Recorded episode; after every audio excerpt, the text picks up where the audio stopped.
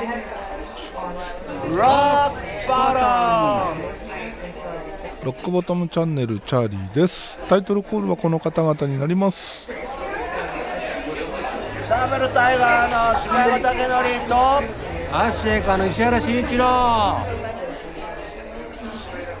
今日はですねちょっと面白いサイトを見つけたのでそのお話です。モータースポーツ .com まあこのサイトから言うとね F1 の話になります。F1 特集 F1 マシンはどのように作られる？製造工程や品質管理そのお値段は？ということが書かれてます。まあねこの中で気になることといえばやっぱり値段の話だと思います。ね。F1 って一体いくらするの？っていうところがね、えーちょこちょこと書かれてます。ということで、えー F1 マシンのお値段を見ていきましょう。まずは去年からね F1 には、予算制限のレギュレーションというものが導入されております。そして2022年今年はですね各チームが支出できるのは1億4000万ドル約176億円までとなっております。来年2023年になるとここからさらに500万ドル減らされて1億3500万ドル。約170億円となります。ただこの予算制限が適用される範囲っていうのがあってこれはですねパワーユニットこれを除くマシンパフォーマンスに関わるものの費用ということでマーケティング費用それからドライバーそしてチームの上級職上位3名の給与は含まれないということになります。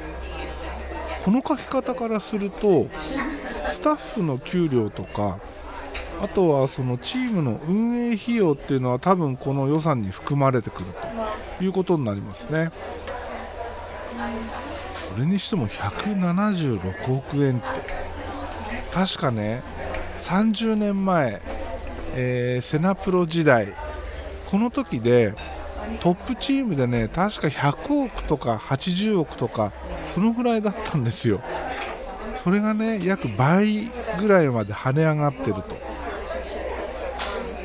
トップチームがこの金額かかるっていうのは分かるんですけど下位チームミドルチームから下位チームにかけてってこれだけの予算組めるのかな。まあねあの世の中的にその世界的に物価が上がってる多分その30年前から比べると倍近くに物価が上がってるっていうのが世界的な流れらしいんですよ。日本にいると日本はずっと停滞しててほぼ変わらないもしくは下がってるぐらいだから実感がないんですけどそれからいくと176億円っていうのはもしかすると日本人の感覚からするとものすごい金額だけど世界規模で見ると、まあ、こんなもんなのかなっていう金額なのかもしれない、ね、ここは悔しいですよね。昔は日本ってもっと強かったのに、ね、そういうところでもねなんかその日本のこう落ちぶれ感を感じるんですけどなんとかこう盛り上げたいですね。はい。というわけでね、F1 マシンのお値段をね中身ちょっともうちょっと詳しく見ていきます。まず、え1台あたりにかかるその予算っていうのかな、え1台の車、えこの場合はその PU パワーユニットを除く車のことだと思いますけども1台あたり約782万ドル。ということで日本円にすると約10億円程度になると。F1 マシン1台作るのに10億円でもこれって開発費から何から含まれての金額っていうことを思うと、ね、F1 マシンって毎年、えーニューマシンを開発するわけですよ。ということは毎年開発して作って開発して作ってってことをやっていくのでそれを思うとこの1台あたりの価格って意外とリーズナブルなのかなっていうねでこれはねその内訳を見ていくとさらに思います。まずモノコックこのドライバーが座ってる部分ですね。フロントのタイヤの車軸そこから後ろドライバーが座ってる部分そして後ろの燃料タンクを含むのかな。そこまでの範囲ですね。F1 ってシングルシーターだから運転席の部分ってすごい小さいじゃないですか。そこの部分だけです。なんとそのモノコック約130万ドル。日本円にすると約1億6000万円。ねすごいですよね。モノコックあの小さなモノコックが1億6000万ですよ。そしてギアボックス約100万ドル。ということで、えー約1億2400万。これ今のレートでいくともっと高いよね。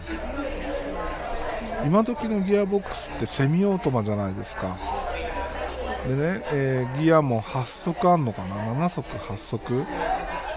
でデュアルクラッチでものすごいシフトが速くて高性能で。それがモノコックよりも安いんですよ。なんか不思議だよね。ギアボックスの方が高そうなイメージですけど。それがね、えーまあ、100万ドル。そしてフロントウィング1個あたり20万ドル。約2500万円、まあ、この金額もうちょっと分かりやすく言うと NSX1 台分？そんな感じですよね。ポルシェ911、えー普通の911のフルオプションぐらいなのかな？フルオプションまでいかないのかあと一番安いフェラーリが1台買えるぐらいですね。フロントウィング1個で。ただ今のフロントウィングってノーズコーンともう完全に一体型になってるからノーズコーン含めての金額ってことだと思います。ただノーズコーンフロントウィングってクラッシュした時に一番壊れるところじゃないですか。クラッシュしなくてもスタート直後にぶつけたぶつなんだって接触しやすい部品一番壊れやすい部品。これがね1個20万ドルって言われるとやっぱりすごいよね。高級車1台分ですからね。超高級車1台分。それが一番接触しやすくて一番壊れやすい部品でしかもそのレースウィークになるとピットにねフロントウィングって結構たくさん並んでるじゃないですか。1個が2500万もすると思うとすごいよね。そして、えーステアリング。F1 マシンのステアリングって実は意外と高いんですよ。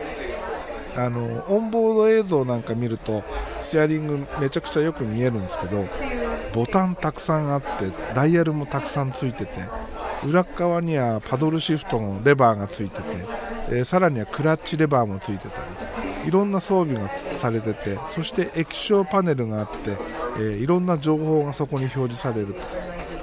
でこれがですね1個あたり6万5000ドル約800万円ほどと言われております。今のステアリングってそういうね複雑なものになっててでもちろんコンピューターがせ乗っかってて制御してるんですけどほぼマシンを操作するためのメインのコンピューターがそこに乗ってるぐらいの感覚なんですよ。でどうだろうこういうステアリングになってから20年とかもうちょっと経つのかな？当時、えーまあ、同じぐらいの値段だって言われてたんであんまり値段変わってないなっていう印象です。でもこれ1個欲しいよね。いや何に使う？もう飾りにしか使えないけどもし自分の車につけられるならつけたいよね。F1 のステアリングってかっこいいもんな、まあ、チームによっていろんな、ね、色が出てて各チームオーダーメイドだからチームごとに全然違うステアリングじゃないですか。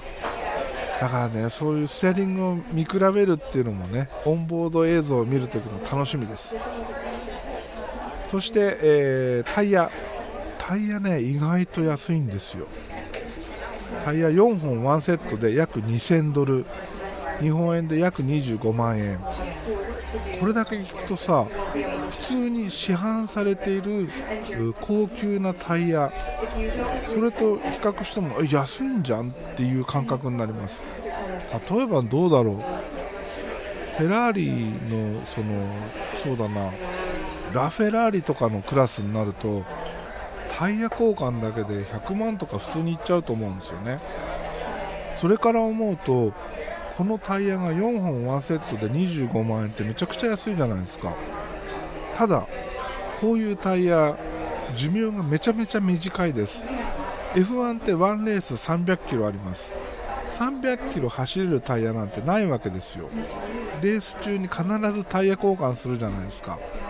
ね多い時3回とか4回とか。それを思うと、ね、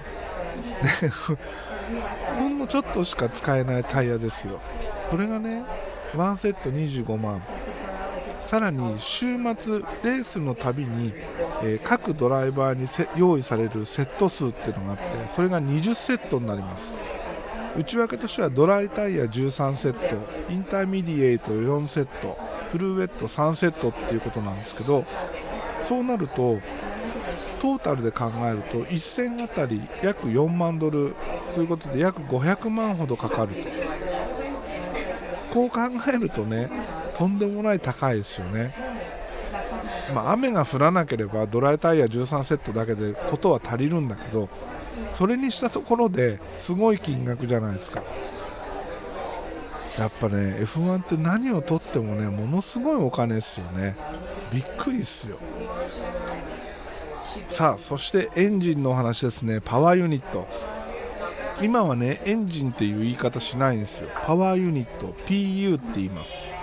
なぜかというと今のマシンハイブリッドになってます。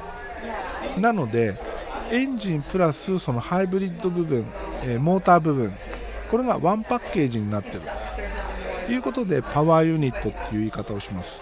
でこのエンジン1機あたりのお値段これはもちろんそのどのメーカーから買うかによって多分違うと思うんですけど1機当たり約456万ドルということで約6億円ほどと。年間使えるパワーユニットの数っていうのは制限があります。でその制限目いっぱい使った場合、えー、年間にかかるのは1566万ドル約20億円というところになります。パワーユニット1台6億円。ブガッティシロンよりも高い。ね。普通に、えー、買える車の中で一番高いものって何だろう。でもロールス・ロイスのファントムとかをフルオプションにしても多分1億数千万で買えると思うんですよね。1億で買えるのかな。まあそのぐらいだと思うんですよ。単純に考えてファントム6台分ですよね。すごいよね。これメンテナンス費用とかどうなるんだろう。これも含まれるのかな。パワーユニットって年間使える台数が決まってると。そうなるとある程度メンテナンスしながら回していくことになるはずなのでメンテナンス費用を含んでの金額なんでしょうね。この書き方からいくとねそれにしても1機6億円ってやばいよね。やばすぎです。これがねあの、クラッシュ大クラッシュして壊したとかね。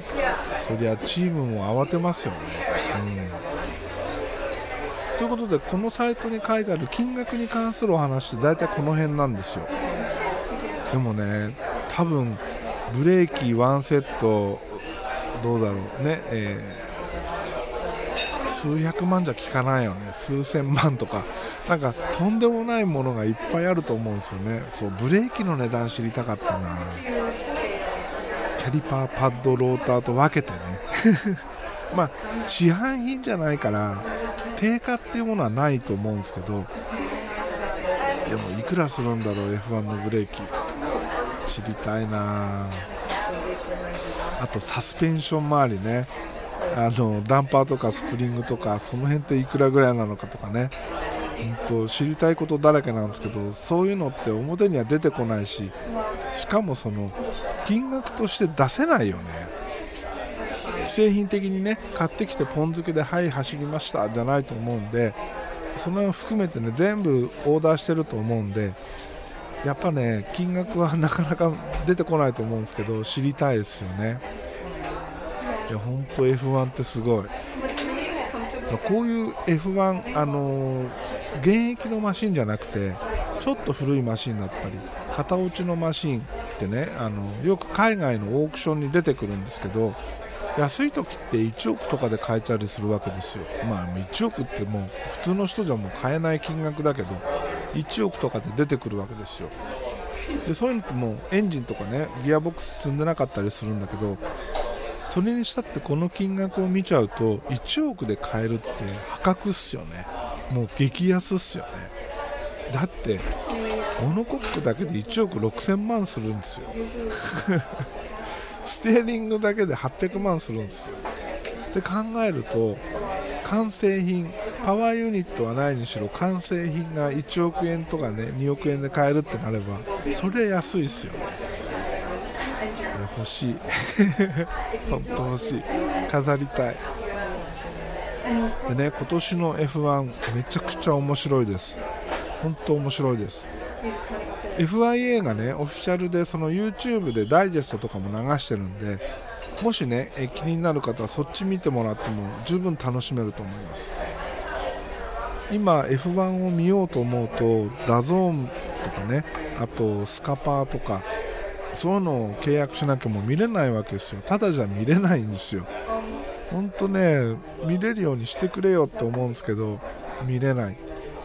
そこまでお金を払ってまでって思ってる人はぜひ YouTube でねそういうダイジェストを見るとね面白いと思います。まあもちろんね日本語で、えー解説してないので英語なんでね言ってることはよくわかんないんですけどでもね凄さ面白さは伝わると思います。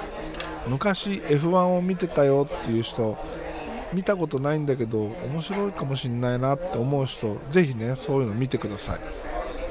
で以前ですねあの F1 の今年のマシンポーポイズ現象ポーパシングとかねいろんな言い方が今あるんですけどそれがね激しいと。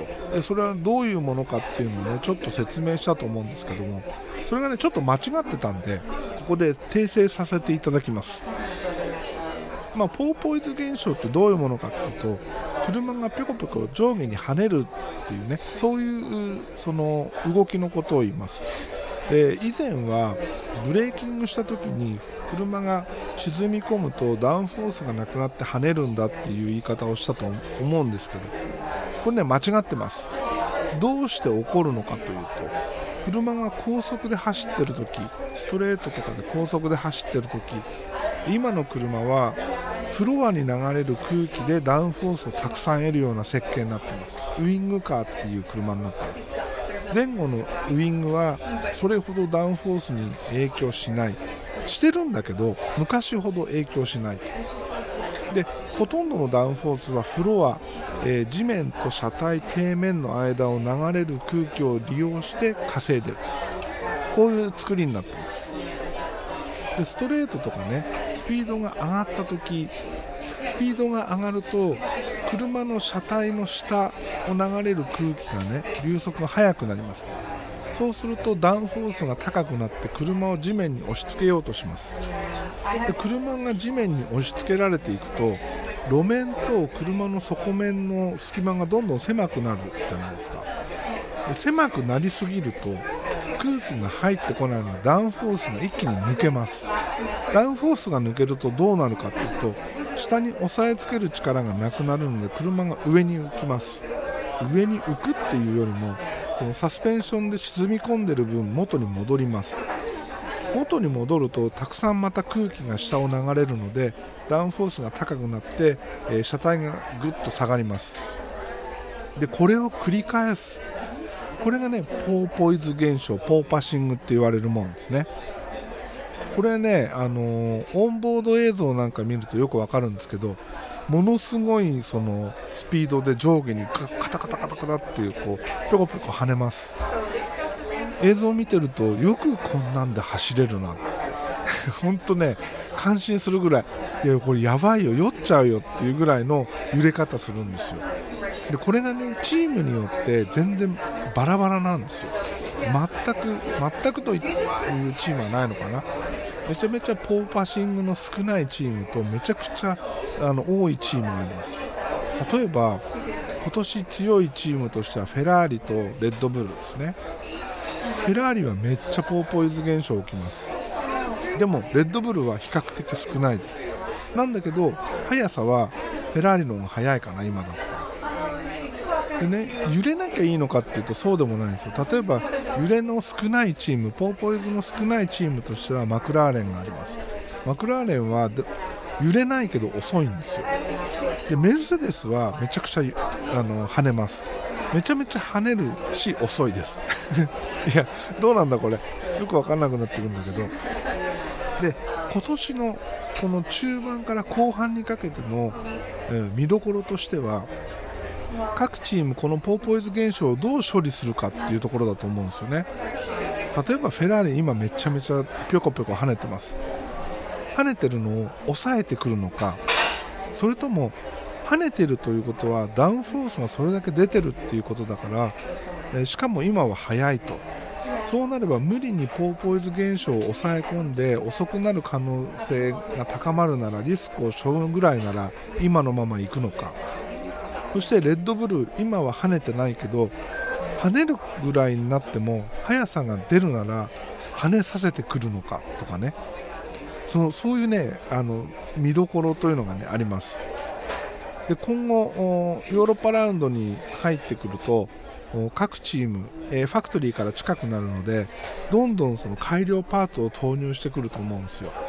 でその改良パーツがどういう効果をもたらすのかポーポイジングを抑えて速くするのかそれともポーポイジングを抑えて遅くなるのかあるいはわざと、えー、わざとじゃないけどポーポイズ現象がより激しくなるぐらいダウンフォースを稼いで速さに結びつけてくるのかとかねいろんなことが考えられてでもこれ今年初めてだから今年からのマシンレギュレーションだからまだ何が正解かよく分かってないと。